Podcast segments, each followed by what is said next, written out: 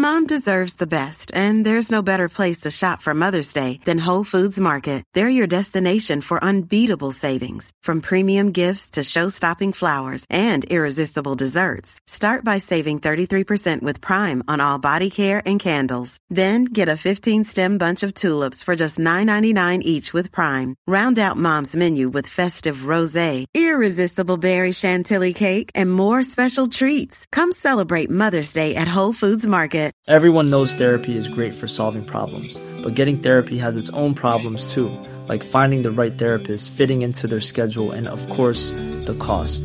Well, BetterHelp can solve those problems. It's totally online and built around your schedule. It's surprisingly affordable too. Connect with a credentialed therapist by phone, video, or online chat, all from the comfort of your home. Visit betterhelp.com to learn more and save 10% on your first month. That's BetterHelp, H E L P.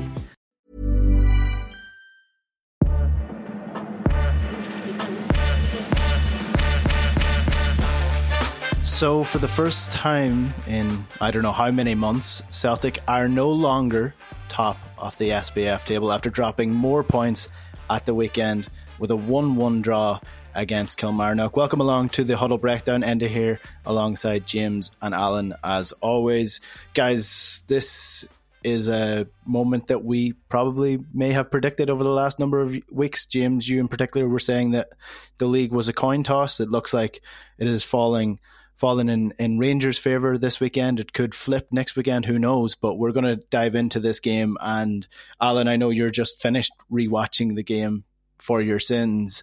And I mean, like, how bad was it on second watch? Because it was it was pretty bad on first watch.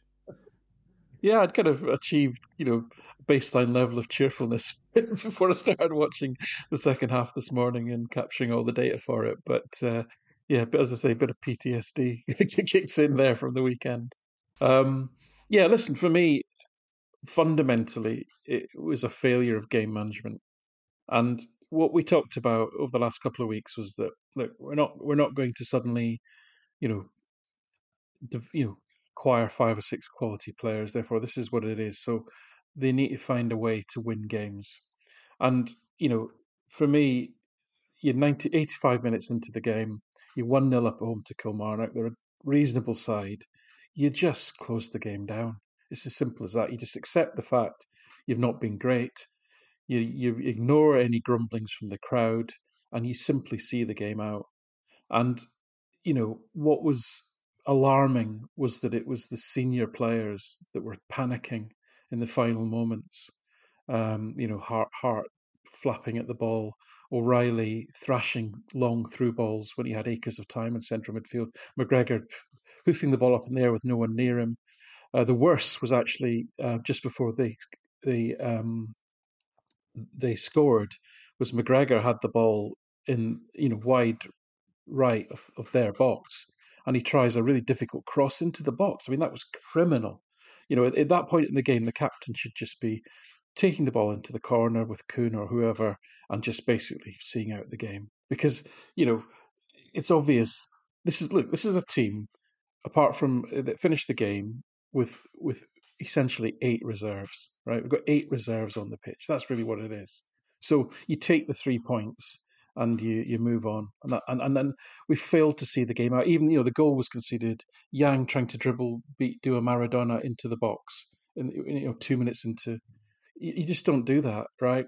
You know, they might have felt pressure from the crowd about not getting the ball forward quickly, but you know, this was a classic case of, you know, any any notion that the players weren't trying hard enough or giving 100% is absolute bollocks. In fact, the problem here is the opposite is that the players were so seemed to be so nervous and so wound up that they were rushing everything, they were panicking and they were they were trying, almost trying too hard, if you can put it that way. And the decision making therefore goes in that instance. And when your three most senior pros, or your the three players who you would argue are the only three first picks that are on the field, are panicking in the last five minutes, then what chance does the rest of the rest of the eight reserves have? So it was a fit to me that the game was there. They were one 0 up. They just had to see it out, and, and they failed to do so, and quite on a, on a number of occasions failed to do so. Um, and that's the that's the thing that's alarming because as, as we said, you've just got to get the three points at this stage. I don't really care how we, what the xG looks like at the end of the game as long as we got the three points. I had put Yang and Kuhn's performance to the back of my mind in a safe space that I was never going to open again before you mentioned them there, and it, it immediately had flashbacks. So uh, I don't, I, I, don't, I don't want to speak about their performances in in the game. Um, speaking after the game, Brendan Rodgers. I mean, it's such a weird response from a manager who's been there almost a year now. So he said that you know, there's been too many mishaps throughout the season, so he says he's not surprised. It was the same at Kilmarnock when we were ahead in the game, we got pegged back and ended up losing. There's been others where we haven't been able to produce the level of performance, so I can't say I'm surprised. That's my honest answer. Uh, James, I would put this to you that he's the manager. I mean, like like we we we will talk about the players and the players are important and the standard of players we have on the on the pitch are important. But as i said before on the show for a number of weeks he's the manager. He's responsible for this team. And if the level of performances aren't there and if players aren't able to uh, see out the game in the way that he would like them to that's something he should probably be working on on the training pitch. Yeah i thought the the game and the performance was a uh, unfortunate manifestation of the, some of the trends that I've been concerned about and, and referencing over the last few weeks. And I think I agree with Alan in, in isolation relative to winning these three points. Game management was a central problem. But I think if you kind of pull back a little bit, the fact that we need to be game managing to that extent at home to Kilmarnock speaks to um, you know why I was arguing that I wanted or I thought Rodgers needed to be more you know quote unquote radical in addressing some of the structural problems in the, the squad and and how he's setting them up and using them uh, and I suspect we'll get into some of that as we um, progress here but yeah so I you know just just from a and and, and I you know, it's hard to de- decompose the exact catalyst, but there's no question, you know, correlation versus causation. But the the substitutions around the hour mark was the beginning of the end, so to speak. I mean, from that point going forward, it was, um, you know, you you wouldn't really have been able to figure out which team had a supposed vast superiority in talent levels and resources and you know, had won the vast majority of the domestic trophies in the prior decade. I mean, it was it was alarming.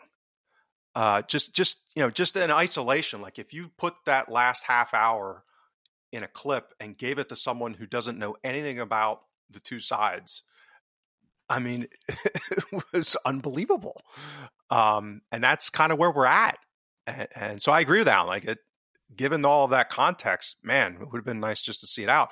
But I, I don't think I think that's just delaying the inevitable unless some of these other issues are addressed because we basically we're going we're going to end up replaying that movie. You know, it's going to be like Memento. You, you guys remember that movie? We're, we're going to wake up every day and and you know have no memory and just try the same crap again. And you know, it, it, it's um so I, I think that's what's ultimately has to happen here if we have a reasonable shot at winning the league. And it, we can do everything right at this point, and just because of you know luck and variance and all the stuff that we talk about, we might still lose the league. um, so I, I, think on a kind of an analogy basis, it's not the same. Things are a lot different, but you know from a timeline perspective, I think we're kind of in like mid to late December 2020. Like I think I think you know like at that point, if Lennon had really committed to making changes and stuck with them. And, and I tweeted about this this week, and we had not made the moronic decision to go to Dubai. I actually think theoretically that league could have been competitive, you know, for most of the rest of the season.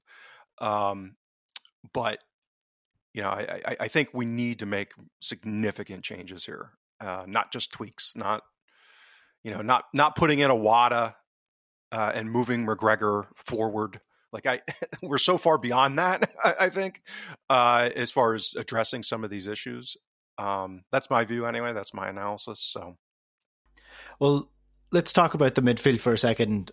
Alan, because you pointed this out as well, and it, it sort of goes with what James had pointed out before the game in the way the Kilmarnock press, in that it's in very short bursts and then they, they fall back into a sort of a mid block as opposed to a low block, and that really did cause Celtic a lot of issues playing out from the back. But I think there's more than just the defense to blame here. I think there's more than just the sort of the the ponderous nature, or maybe there's not. It's it's very difficult to to judge, especially when you're just watching on the, on the TV and you can't see the entire game and see the movement of all the players. But to me, the one thing that stood out was that when the likes of the fullbacks got the ball, the centre back was on. There was one midfielder giving an option, and then the entirety of the midfield was this empty gap of space that there seemed to be nobody filling in order to get on the ball and break the press. And it seemed like, honestly, a pretty rudimentary press to be able to get out of if we had the players capable of doing it. So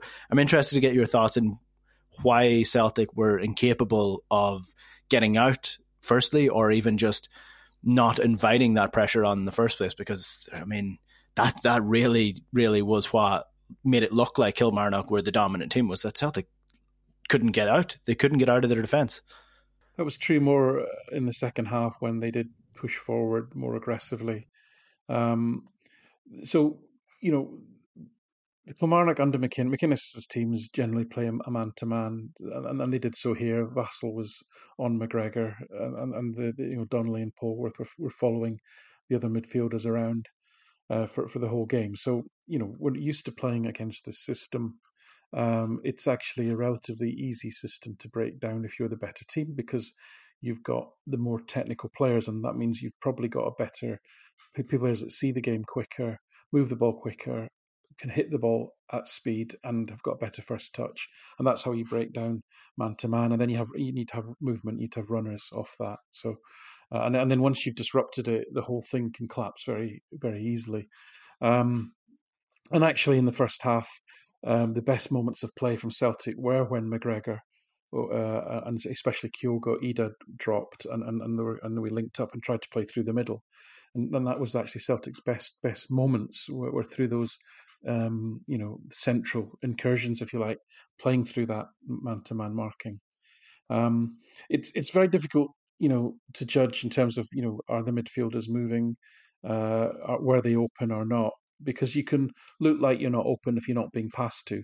But if you're playing man to man and you're playing against a reasonably competent professional side, which Kilmarnock are, you've got reasonably competent and and uh, athletic uh, players, which they do, then you're not going to have a player st- standing in 20 acres of space. It's just not going to happen. Okay, so you have to be brave in your passing and in your um, selection of that pass, you, are going to have to give the ball to somebody who appears to be marked, and that's where the skill comes in. Um, that's where an O'Riley will will have that first touch to bring it under control, and then is some is there then somebody who's timing the run off him so that he can easily then dink it in, and that's what what's really what you're looking for. Um, now, you know, McGregor and, and, and O'Riley, you know, who I've just criticised there in terms of their inability, you know, they're, they're, seeming to panic and not look after the ball in those final five minutes. Um, we've also got to remember have played virtually every minute of every game and are the only players to do so. They're being absolutely flogged to death. As I say, we had eight reserves on the pitch at the end. They're having to be the sort of senior pros, if you like, that manage the game through. So I'm a bit reticent about criticising them in the round on, in that on that basis. Also, I do know that both of them are generally uh, very good at uh, you know getting on the ball and, and making that movement. So you tend to want to probably then look back and and, and our, that reserve backline with, with Greg Taylor probably an honourable uh, exception to this when he in the 60 minutes that he was able to play. But the, the other three, um, if you're just not quite quick enough in moving that ball forward, you can make that press look really effective, and you can make your midfielders and wingers look really bad because you're just simply not you're not brave enough in your passing or you're not quick enough to see that fraction of a second when O'Riley has got on the half turn and he's and, and, and, and that, that gets closed down almost immediately. So if you're not fast enough moving the ball, that that avenue can be can be closed. Um, so I think you know we we know, we know in general O'Riley and McGregor the quality that they have, but we also know that in the back line we do have a problem in terms of the speed and, and of thought and movement uh, in terms of moving that ball forward. And as I say, I think again I can't remember who it was on Twitter, and apologies that that, that rolled out the the Marcelo Bielsa quote that if you if you're failing to create chances and you're failing to create anything in the final third, don't necessarily look at your your your attackers. Uh, he, he he starts looking at his his centre backs basically, um, because often good chances come from moving the ball quickly and then building on an unsettled defence. And if you're not moving it quick enough to begin with, then that, that doesn't happen. And that all starts from the back. The two centre backs are the players that dominate the ball the most. They're the ones who have the most possession and and uh, you complete the most passes. So, listen, you know, as I said, we're playing a reserve back four at the end of the end of the game, and so you know, God bless them, they're doing their best. But you know, I think a lot of the problem stems from there. Yeah, and I think like obviously this is a, a different standard of play that I'm talking about here. So uh, I think it still relates, but in a different way. Obviously, I've I've experienced this where you know you're playing for the first team in your uh, local football team. You get sent down to train with the reserves, or you're in there as an extra man uh, with the reserves to sort of you know bulk it up a little bit, and you're being man marked by one of those players. Suddenly you realize that people aren't giving you the ball even though you're free. Like they, they can see you but they see men around you and they think that you're not willing to take on the ball that you know that you don't have space to take it. But a lot of the time you do and you're looking for the ball but they just won't give it to you because they're not either not capable or they're not brave enough to do it or they're not seeing you in time. And by the time they actually do give it you, the space has gone. So i think that is sort of what's happening with celtic at the minute in that you know o'riley's making runs you'd imagine Cal McGregor's making runs. We're still probably missing that third person to do so. They're dropping into pockets. Maybe that's what Kyogo in the number 10 role is supposed to be.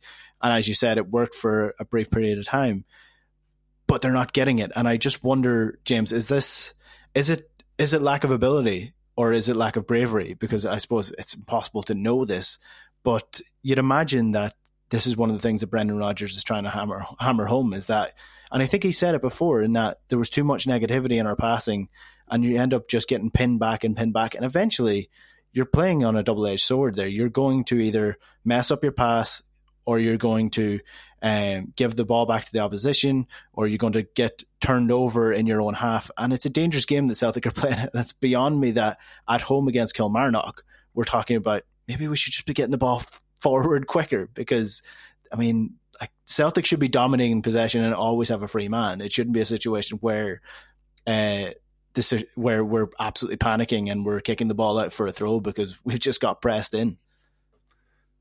This is why what you describe is why there's there's two kind of um, categories that I look for when I do my dopey uh, benchmarking uh, exercise when we sign new players and they're they're basically technical proficiency.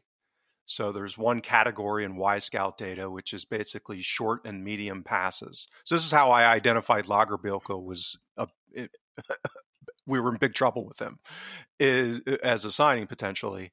Uh, is that if players are not able to when you benchmark them relative to their peers in their league and their age group and all of that stuff, if if they aren't able to um, reliably be accurate in short and medium uh, uh, duration passes, that's a red flag to me. It doesn't mean that it's the end all be all, but it's a flag that says, okay, further inquiry.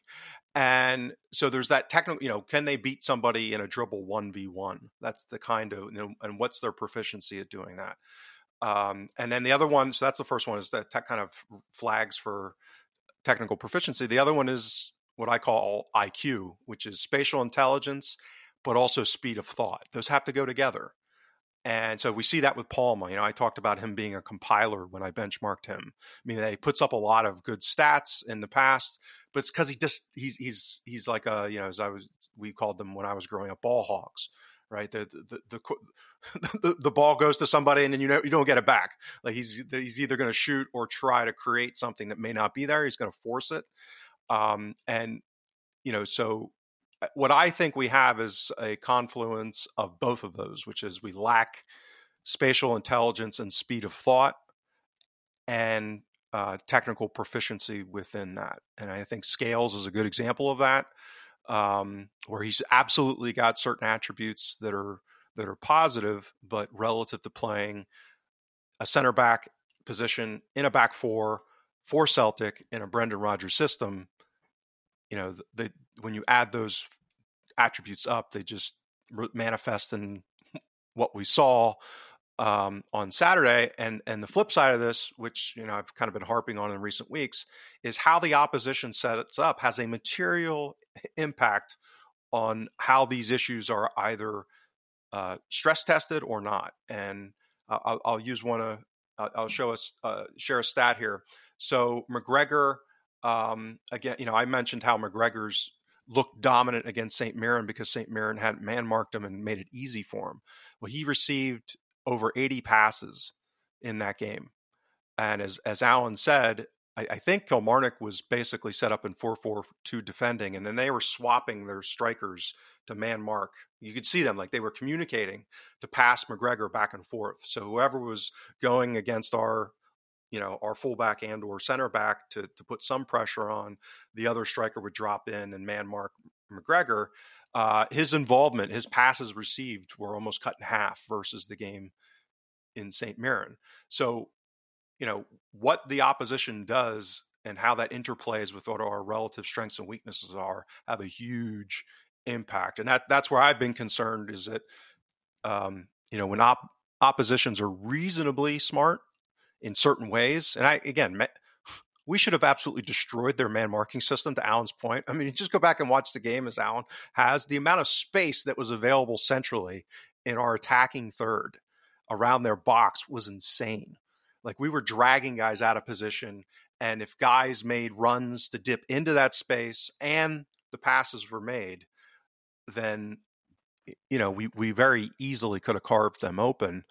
Um, but we didn't and, and, and that's so this comes back to you know what does your opponent do how they set up what are their relative strengths and weaknesses as a result and are we equipped and able and willing uh, to capitalize on those and that, that's why i was worried going into this game that the way we've been playing the way they've been playing that it was going to be a rough matchup um, and unfortunately that turned out to be the case Alan has been bouncing up and down with his hand up, so I'm going to bring him in on this. I just, I, I, I, was, I mean, I agree with what uh, Enda's, uh, sorry, what James is saying there. But really, I think you know, if, if we're focusing on McGregor and O'Riley, I think we're we're focusing in the wrong places. So the, you know, I started off by criticising them in terms of um, the way that they, as the senior pros in the team, failed to manage. Were part of failing to manage the last five, five, ten minutes of the game.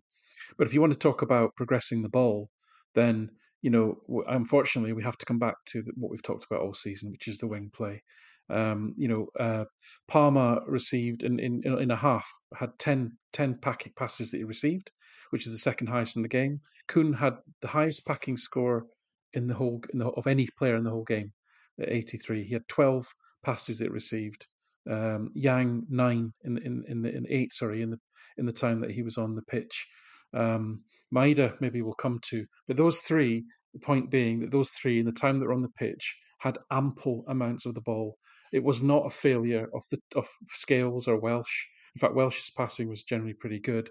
It was not a failure of them to get the ball forward.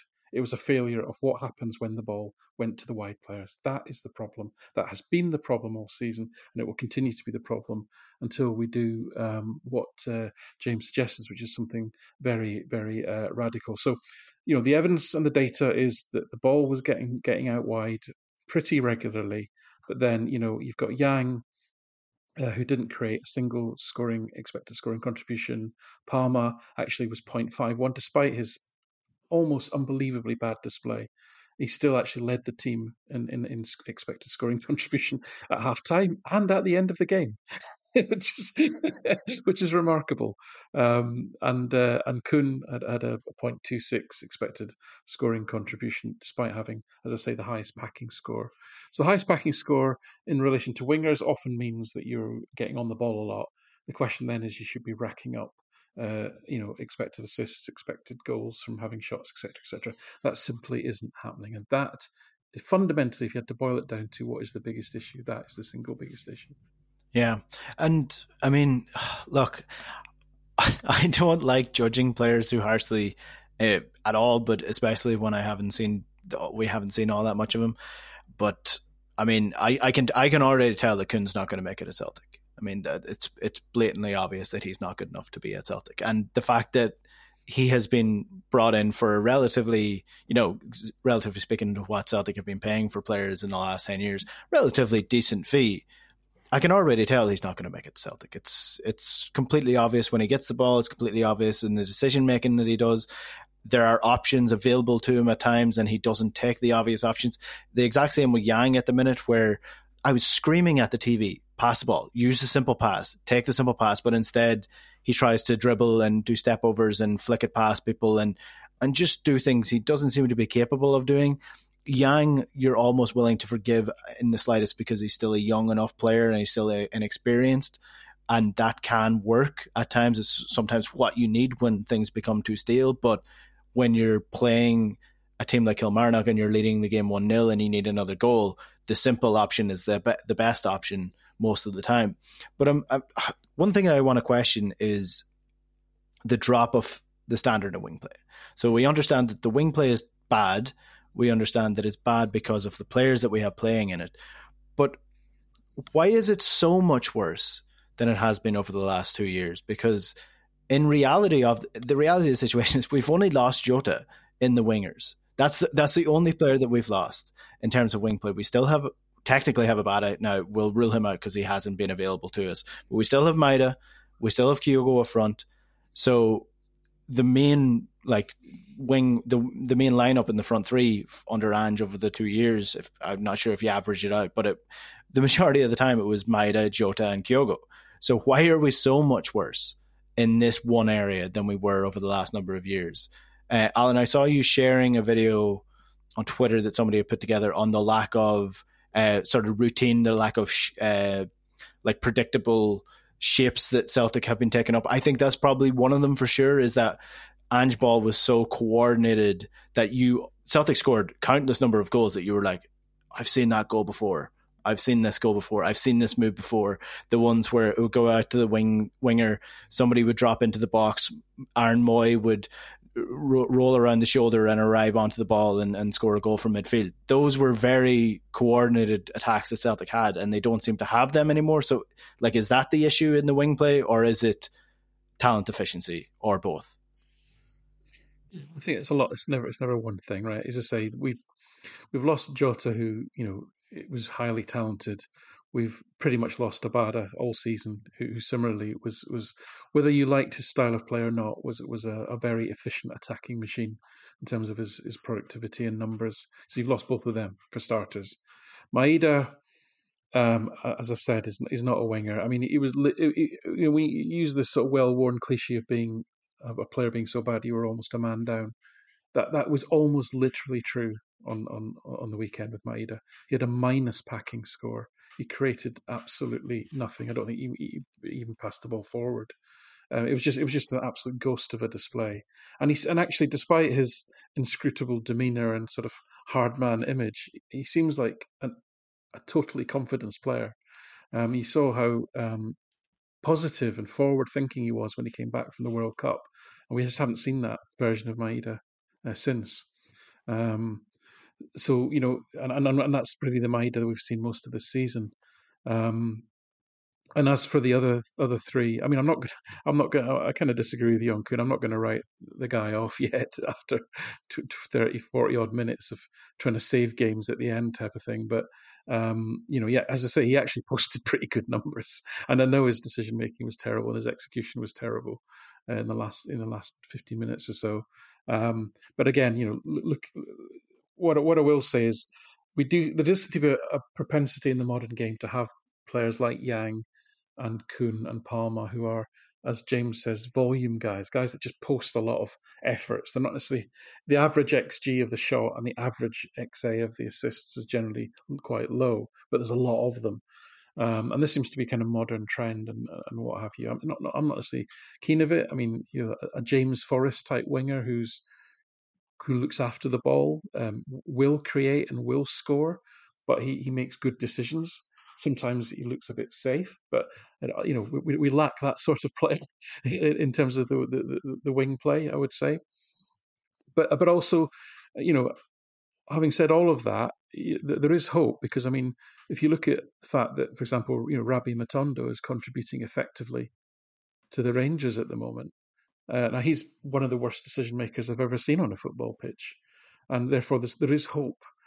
Uh, and that and this comes back to, you know, is Rodgers making the best of what he has, and and you know, recognizing the skill sets of the players that he has, is he getting the best out of them? Um, and, and, and I don't think I don't think that we are. Uh, I completely, you know, sympathise with the general lack of quality in the team, and especially in the wide areas. But then you think, right, if I'm going to play, I'm going to commit to playing this four-three-three, then how do I get the best out of these guys? Is it a case of you you support them like Ange did, where you had a fullback and a and a number eight, you had a you had a you tacked in little back, little little groups of three almost uh, when the ball was in the wide areas, rather than just leaving them to it and hoping that something will come of it. Maybe, you know, one extreme or the other, but somewhere in the middle, maybe, is how do I get the best out of these? How do I get the best out of these guys? Because at the moment we're not. And, you know, the players aren't going to change. The manager's been here for, you know, however many months it is, eight, eight, nine months. He's seen these players. He knows what their limitations are. Why are we not? Why are we not at least setting up to get the most effective use out of the players that we've got? Yeah, and I mean, like people called me a board apologist for criticizing Rodgers a couple of months ago, but I mean, like at, at, the end of the day, it's always been a case where the book stops at the manager, and whether or not we like it, the board is what the board is. The manager can change quite quickly, and we've seen that with Ange. We've seen per we've seen the the per level of some of the the signings manifest itself under Rodgers Mom deserves the best, and there's no better place to shop for Mother's Day than Whole Foods Market. They're your destination for unbeatable savings, from premium gifts to show-stopping flowers and irresistible desserts. Start by saving 33% with Prime on all body care and candles. Then get a 15-stem bunch of tulips for just $9.99 each with Prime. Round out Mom's menu with festive rosé, irresistible berry chantilly cake, and more special treats. Come celebrate Mother's Day at Whole Foods Market. Hey, I'm Ryan Reynolds. Recently, I asked Mint Mobile's legal team if big wireless companies are allowed to raise prices due to inflation. They said yes. And then when I asked if raising prices technically violates those onerous two-year contracts, they said, "What the f*** are you talking about? You insane Hollywood ass." So to recap, we're cutting the price of Mint Unlimited from $30 a month to just $15 a month. Give it a try at mintmobile.com slash switch. $45 up front for three months plus taxes and fees. Promoting for new customers for limited time. Unlimited more than 40 gigabytes per month. Slows. Full terms at mintmobile.com. Everyone knows therapy is great for solving problems, but getting therapy has its own problems too, like finding the right therapist, fitting into their schedule, and of course, the cost. Well, BetterHelp can solve those problems. It's totally online and built around your schedule. It's surprisingly affordable too. Connect with a credentialed therapist by phone, video, or online chat, all from the comfort of your home. Visit betterhelp.com to learn more and save 10% on your first month. That's BetterHelp, H E L P. Burrow's Furniture is built for the way you live. From ensuring easy assembly and disassembly to honoring highly requested new colors for their award winning seating, they always have their customers in mind. Their modular seating is made out of durable materials to last and grow with you.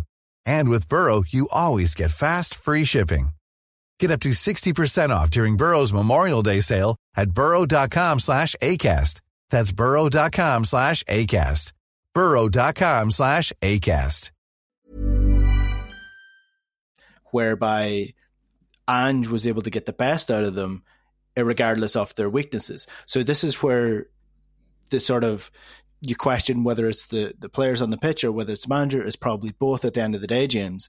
But the best managers get the best out of the quality of players that they have. And I don't believe that the quality of players that Celtic have at the minute are as bad as they were against Kilmarnock this weekend. And and have been in multiple games where they've been leading and lost or coughed up the, the win as as Alan says, I mean, it, it's a confluence of many things. but as I said last week, one one of my concerns, specifically when it comes to Rodgers, is the risks of. So again, I'm going to sound like a pop psychologist here, but it is an area I've spent some time and had some personal experience with, regrettably, at, at points in my life. Is um, you know when when you have a very specific way of viewing the world, in and particularly in in one's uh, professional domain. So Rodgers is a manager. He's had some success, even recently when people kind of test him in the media. Like you'll hear his ego come out, which is, you know, I've had to fight for, you know, all very normal human type of stuff, and most of it's, you know, probably true. But that's that's how he sees himself. That's kind of I forget if you know Freud, whether it's id or ego, that kind of stuff. I'm not an actual psychologist, but um, but w- once you've anchored your view on something, to get outside of your comfort level is very difficult and what happens is psychologically, uh, and we saw this with Lennon in 2020. Uh, he, I, I, at the time, I thought it was actually courageous of him to finally make the switch in December to go 4-4-2 diamond, drop Brown, go with Soro, who we all know was a very flawed footballer, uh, very you know significant issues. And then when we lost the Derby, uh, and, and, I tweeted about this this week, in a game we effectively dominated. I mean, if you just look at kind of the, the way the game unfolded, we dominated when it was 11 v 11, and they their goal was on an own goal from Cal McGregor, uh, and Bitton was set off on a red card. F- from the point that he switched that setup and and and um, personnel to that game, we were a relatively dominant side that you would have expected given the talent level that we had, even with all the flaws that we had of a, a, a goalkeeper that was not a good shot stopper, uh, uh, Shane Duffy playing a high line as a center back, a ball playing center back, all that context, we were dominant.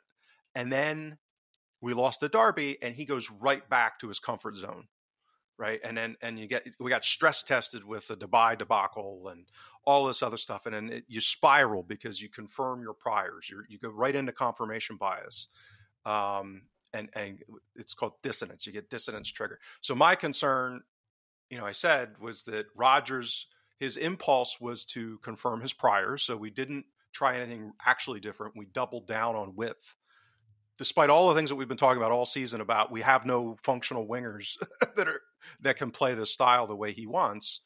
Um, and his solution was to play Kyogo as a 10 and kind of double down on width. And that didn't really go that well against St. Mirren. That that was, I think, Alan Mind's assessment of it.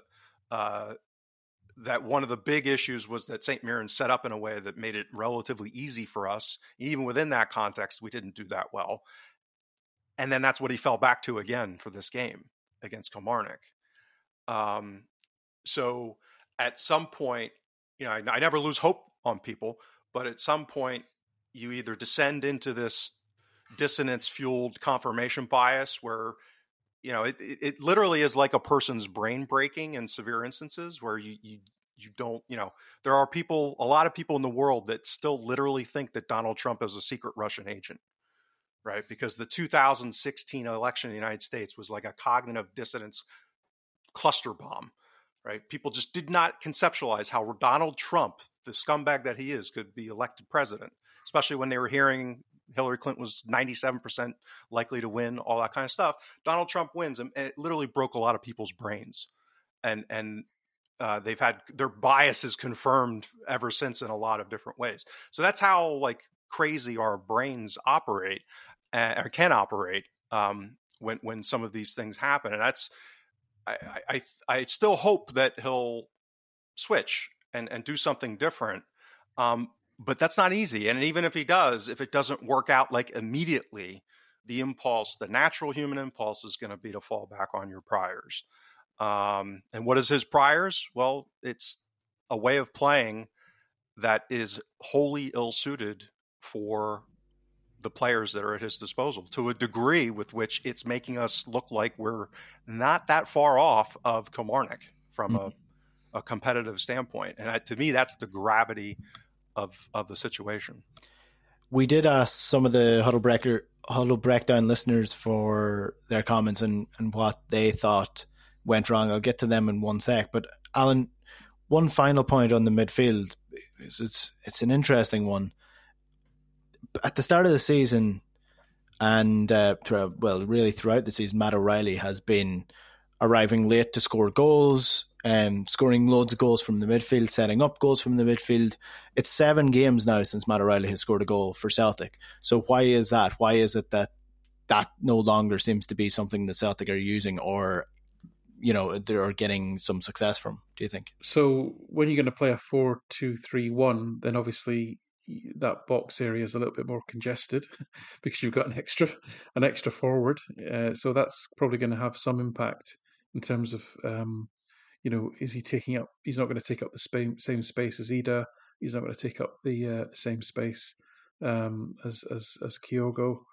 Um, you know, the, the the only bright shining light of the season has been the interplay between Kyogo and O'Riley. I mean, they're probably the two most technical players on the team, and um, they, they they're the ones who seem to create you know the, the most between themselves um, th- through the centre, of course, not not through the wings. Um, so you're now then effectively moving them one back from the goal, which is uh, kind of counterintuitive to me as well. Um, you know, it's just it's just madness to me that you know you've got Kyogo and you don't actually build a team really to to help service him primarily. I mean, that's just to me that's just that's just really silly. Um, but in terms of you know O'Riley, I don't know. That is the answer. Um, he's, I'm just quickly looking as as we were talking there.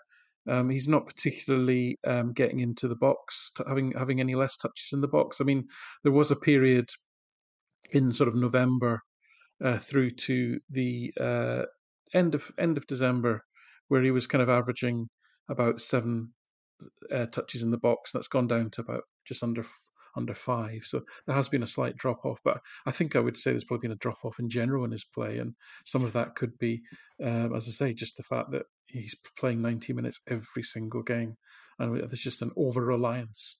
I mean, when you have a system like Ange's where um, it is system over individual, really. Um, and therefore, Hatate has a great game one week, or McGregor has a great game another week, or Abada has a great. You don't necessarily notice if O'Riley's a bit quiet, but when it's all on you uh, because of the, the quality deficit in other areas, then you do notice if that player isn't performing. So I would really probably, I'd probably put it down to that. But um, you know, to, to, to echo James's point um, about Rodgers, when when we had Dominic Wells on, the Leicester analyst at the beginning of the season, I was really enthused about we're going to get a problem solving Rodgers, We're going to get a flexible Rodgers that was going to you know have different tools in his box tactically to um, you know address different problems. And I don't think we've seen that, uh, and that's really disappointing. Yeah, and the fact that I'm, it's it's it's not quite history repeating itself, but it doesn't help that when Rodgers left Celtic the first time we had entered a state of getting the ball to the opposition box and playing in that horrible ah, semicircle of recycling the ball and it ended up back with the defenders. And it seems like that's happening again if we even get it up that far. Um, that's certainly not helping his case. so, so, I disagree on that right? I mean that's the trope that a lot of supporters lay um, and, and then you you get this stuff about it being slow and ponderous. Now I think it's it's a, it's a general uh, trope that's laid en masse as a blanket across the whole team. I think we've got a specific issue in that the central defenders don't move the ball quick enough. However, in terms of in other aspects of play, we're attempting far more through balls. So that's early passes, especially from deep, to try and catch uh, the, the faster players that we have up front, get them on the ball earlier, and and we're trying an awful lot more longer balls. These two things go hand kind of hand in hand a little bit, but specifically through balls, which are trying to capture as a specific as opposed to a long ball. We're trying both. So this this completely to me destroys the notion about slow and ponderous because we're actually trying to be more direct and move the ball forward quicker on many occasions. We, but we simply just you know that, that's a hard thing to do and it's a very difficult thing to do well. And and you know these these sort of passes don't connect that often. But it, but it, but but but the data is very clear. We are trying to do that, uh, whether you, whether you agree with that or not. But it, the issue of slow and ponderous is, is a very specific one uh, to the center to the centre back area. Well, and uh, uh, I'll I pulled up a a comparison on O'Riley. So I, I basically did um, season up until the Derby on the second, and then effectively, I guess it's what four league games since. And um, I mean, it, it's clear what the cost has been of dropping him deeper, as Alan said. He he basically has zero uh, key passes or uh, expected assists from open play over those four games. And his XG is actually similar, but his average chance quality is down. Which again, if you if you're playing deeper, usually the deeper, you know, kind of uh, number six, quote unquote, midfielders, they'll have an, an average lower XG per shot because they're usually shooting from further, you know, f- further distance. Um, and and you know, it's it's four games. I mean, for goodness sakes, it's it's not any kind of sample, but his his finishing has been not good. So he's not scored because his finishing's been off, eh, and the average chance of quality is not great, and he's not in a position like his his what they call deep progressions because again he's falling back along with McGregor at times now. Um, he's in that ball progression role more so than he is in the kind of the final third role, which you know that's what the the plan has been is to use the two strikers and Kyogo in this ten role.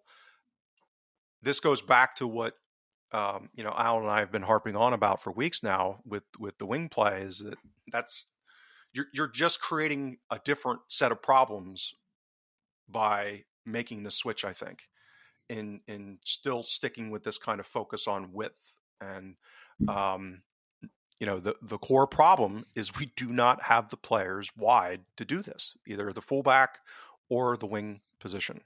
And so persisting with it i think i'm just going to add uh, sorry. Yeah you're just changing the nature of where the problems reside rather than addressing the core problem. And, and again that that's why i use the analogy back to 2020 is that the core problem was that we had an old midfielder being empowered to be the primary agent of transition extinguishing. And and that's a bad idea. And it caused all kinds of repercussions uh, in a dynamic kind of system. And right now the dynamic system is supposed to be wings doing creative stuff and they are horribly ineffective at doing that yeah uh, also i would also echo that but what you said james about the specific problems that teams provide. In the in the two defeats and the draw to Kilmarnock, uh, those three matches, O'Riley's created one chance with an XG zero seven. Yeah, one chance. Yeah. So and, and, and that that speaks now. What, what are his what are his relative weaknesses? It's the same thing that Rangers were effective at, at basically putting Bassey on Rogic. Remember yeah. that? I mean, it's you know when you've got a a player whose um, athleticism is not, you know, quickness and speed is not their strength, you know, you can have a vastly inferior player take them out of the game to a, a significant degree just by, you know, knowing what what flavor of gum they chew by the end of the game, as we say in America. Yeah, yeah. But but again, this the point. I guess the deeper point um, I'm echoing of yours is that this is just this layers risk upon risk. If you know that you're going to play a man marking team, and O'Riley is is you're utterly reliant on him almost to be the only player capable of providing Kyogo with a goal scoring chance, and you you you can see from the data that he doesn't respond well to being man marked and then you've got a deficit elsewhere, who's going to create the chances for Kyogo? Right? This and this is all layered up. Now, if you had Jota or Mooy or Abada or Hatate even, you know, you wouldn't be so worried, would you? And in that case, you would say to O'Riley, okay, you might actually make it get to make a lot of dummy runs, as in just take exactly. take a player out of the way, make space for someone else. Don't need you to get on the ball today, Matt. Not worried if you don't. Just just basically t- open space up for others, right?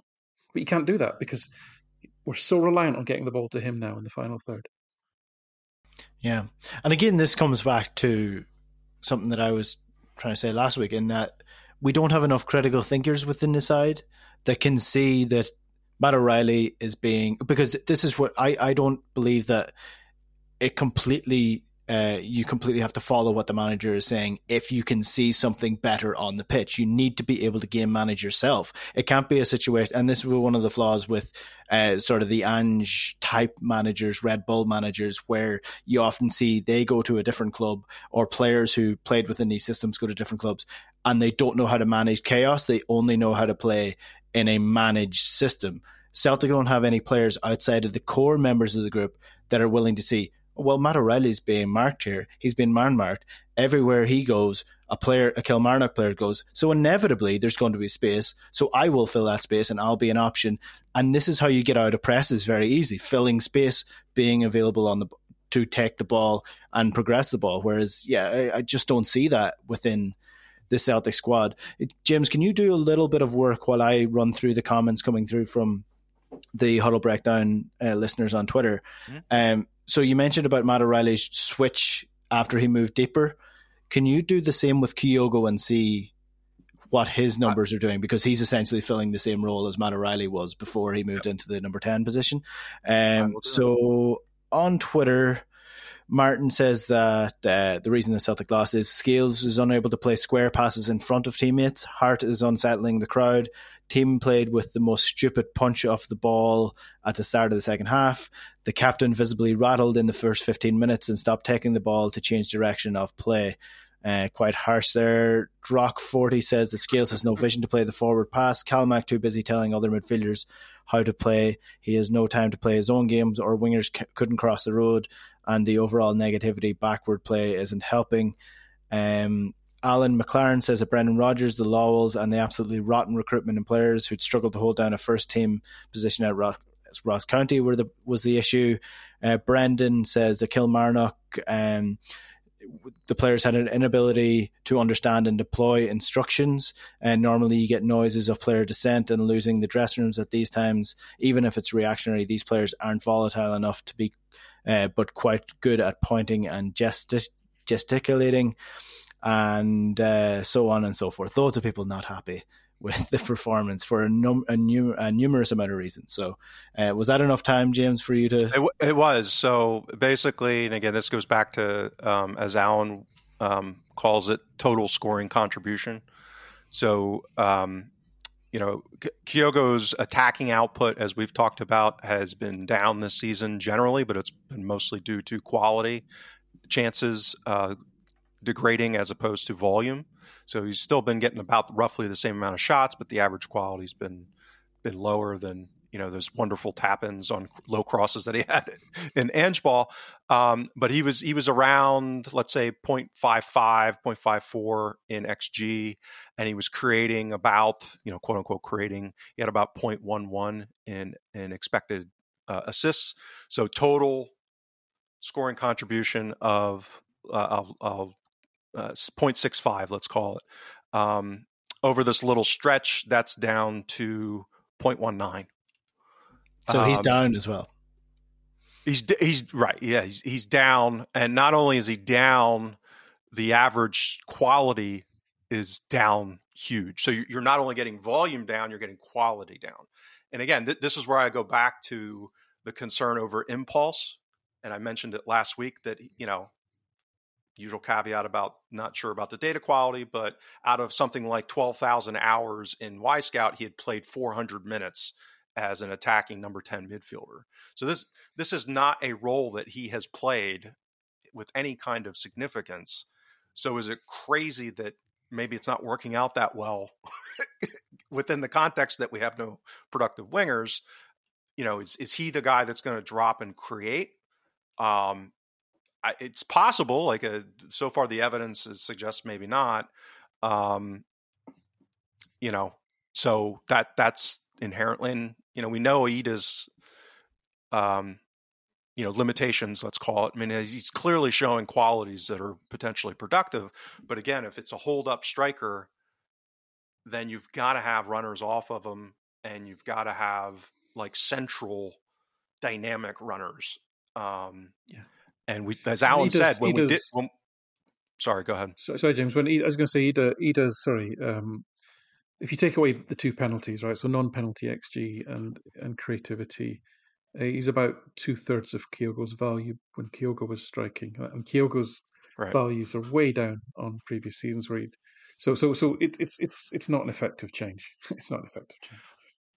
Right, and that this is when I talk about the the you know again sounds like pop psychiatry, but um, when when you stack risks as we've been talking about, when they start to cascade, um, that triggers either okay i need to make a, a shift this way or that way and the vast majority of human beings will go towards what is comfortable for them um, because we don't like challenging our self-identity uh, and that's unfortunately and this is this was my concern you know if you go back to when i was on celtic underground in july of 2020 you know it, you know and people understandably um, labeled me as a spreadsheet shagger, but uh, the core of the vast majority of what I talked about on that was the the primary risk to the season was actually human. It was you know if we didn't qualify for Champions League, the potential for players reasonably wanting to go, Edouard wanting to leave, uh, and the ability of Neil Lennon and the risk of Neil Lennon having a certain kind of self image anchoring with Scott Brown and being way too late in addressing that problem um, and the potential for dissonance and, and confirmation bias and that's that's been my my my concern with the Rodgers. It, the setup was similar, not very different in details, but from a just a basic human level, um, see kind of the same risks. Uh, I mean, stacking of risks, and a person whose self identity is at risk of being threatened as those risks manifest. And so far, he's been going down the path that we kind of feared that he would. Yeah. And that's why I find his post match comments so bizarre in the sense of he's saying that he's not surprised. Well, what, yeah. Uh, like what, like what, why are you not surprised then? I mean, if yeah. you're not surprised by it, you're doing something wrong. If if this problem has been repeating itself multiple, multiple times to the point of you are not surprised that your team has yet again coughed up a win, why the hell are you not surprised? Because that means you're not doing anything different. So that, that I was it was so bizarre that he came out with that comment. Especially like I've I've actually been quite impressed with the way that he's reacted in previous weeks to results like this. That one to me was like bang my head against the wall that the manager of Celtic is not surprised that his team is once again uh, given up a result. Uh, it's it, it, was it it really is. Derek McInnes Derek McInnes wasn't surprised. And, exactly. And yeah. yeah. So, so, if Derek McInnes isn't right. surprised, then Rodgers isn't doing his job properly. Yeah. Because it's yeah because he's to, yeah. Well, well, like, this is what when I say the, the potential power when this happens to people cognitively. And again, I went through this professionally at one point, and then retrospectively, you're like, how could I have not seen what was obvious to almost everybody, including people around me that were telling me, look, dummy, this is obvious. How can you not see this? And the way our brains work is that when it's broken this way, you can't see it because doing so is too painful because you're dealing with your own identity. And that's, you know, so he might be seeing it in kind of a certain way, but in order to address it is so painful being being effective and and and making the switch in a way and it's i think partly what lennon went through in 2020 when he did finally make that switch it was probably painful for him to to, to see even the success happen uh, relative success and then you just want to go right back to what makes you feel comfortable um, so this is why I'm so concerned about even if he does, as uh, you know, as Alan and I have been saying, maybe try something with narrow. You know, it, it's not going to be a magic bullet. We we don't have the people, the players, to for anything to be a magic bullet. We're talking, you know, as we say, it's about margins and and um, probabilities. Um, so to be able to to make a switch and commit to it, given good and bad, is extremely difficult in these kind of circumstances and sometimes unrealistic. I mean, that's why I'm. That's why I said, you know, three weeks ago when we had a three point lead in the league that I thought that, you know, Rangers. I said coin flip, but I also said that Rangers were value for money based off of what the odds were, meaning that, you know, it, uh, even with the deficit at that point, I thought they were, you know, and because of these and, and uh, issues and the kind of the confirmation of that was when he went the route he did against St. Mirren. That to me, that was like, okay, this is now not only a setup, it's actually starting to manifest. Um, yeah, there, well, but there, therein, therein lies the the hope, and, the, and then let's if we're going to end absolutely sure, uh, uh, on a positive is that uh, a a week is an incredibly long time in football, uh, and Rodgers has got a week on the training pitch, and b you do, actually you do only have to look across the city to see if you have a level of competence applied to a group of players, however dysfunctional. You know, Cyril Dessers still needs 10 chances to score one goal. Rabbi Matondo is still a terrible decision maker. Todd Cantwell will only play for himself. John Lundstram will play depending on what mood he's in. None of the, you know, Goldson is getting older and slower. Tavernier still can't defend. None of these problems have gone away. None of these problems have changed for them. But but but what what what Clement has done is, and he's a competent manager, is he's he's made them. He's actually simplified their game um, and, and, and, and taken away a lot of the complexity and uncertainty. It can be done. This same group of Celtic players are no worse. At least no worse than those across the cities. Therefore, all it takes is for something competent, cohesive, uh, that fits the, the, the, the, players that we actually have. Um, uh, and, and, and given the level of opposition that we're going to be playing most weeks, you know, Celtic can get back on track with this. Yeah, well, you, you sort of took the, the words out of my mouth there. I was just going to say it slightly differently in that, like, Celtic have been bad, right? Really bad across the season but there's they've still been like six points clear up until the end of February playing the way that they're playing. So they only need to be marginally better than what they are. So if that means going narrow and accepting deficiencies in other areas to be marginally better than what we are so that we don't start coughing up draws when we should have been winning and losses where we should have been winning.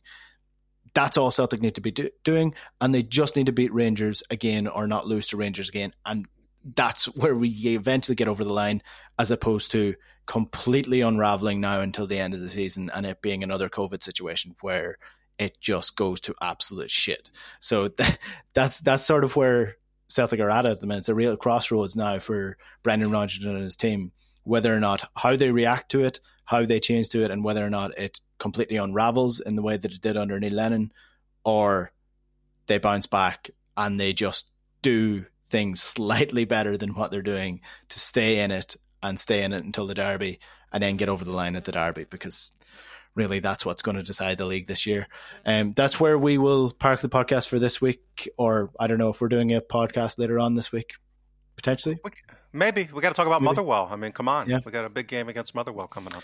Yeah, so we we actually we don't have time to to look ahead to that game, but um, we might react to that game, um, or no, we might have time to look ahead to that game at some point. Yeah, yeah. Sorry, yeah, maybe later in the week. Yeah, yeah scratch that, scratch that, scratch that. Uh, fair play to Michael Michael Beale as well, doing an excellent job uh, once again uh, further down in in the in the UK. So uh, a really big shout out to him um, for his his excellent work uh, keeping us all entertained over the last well, year. I, I have a suggestion. Maybe we should replace Mark Lawwell with Michael Beale because Beale's Beale's uh, talent identification over the summer is not great as it was. Was probably better than Mark Lawwell's. So. No, that's that, that's a that's a, a, fair point worth arguing. Michael uh, Beale for director of football. Yeah, you heard it here first. I'll, I'll put that out as a headline um, for the podcast yeah. this week. People, people really love that. Right. We shall chat to you next week. Thanks for listening, everybody. We'll chat to you then. Good luck.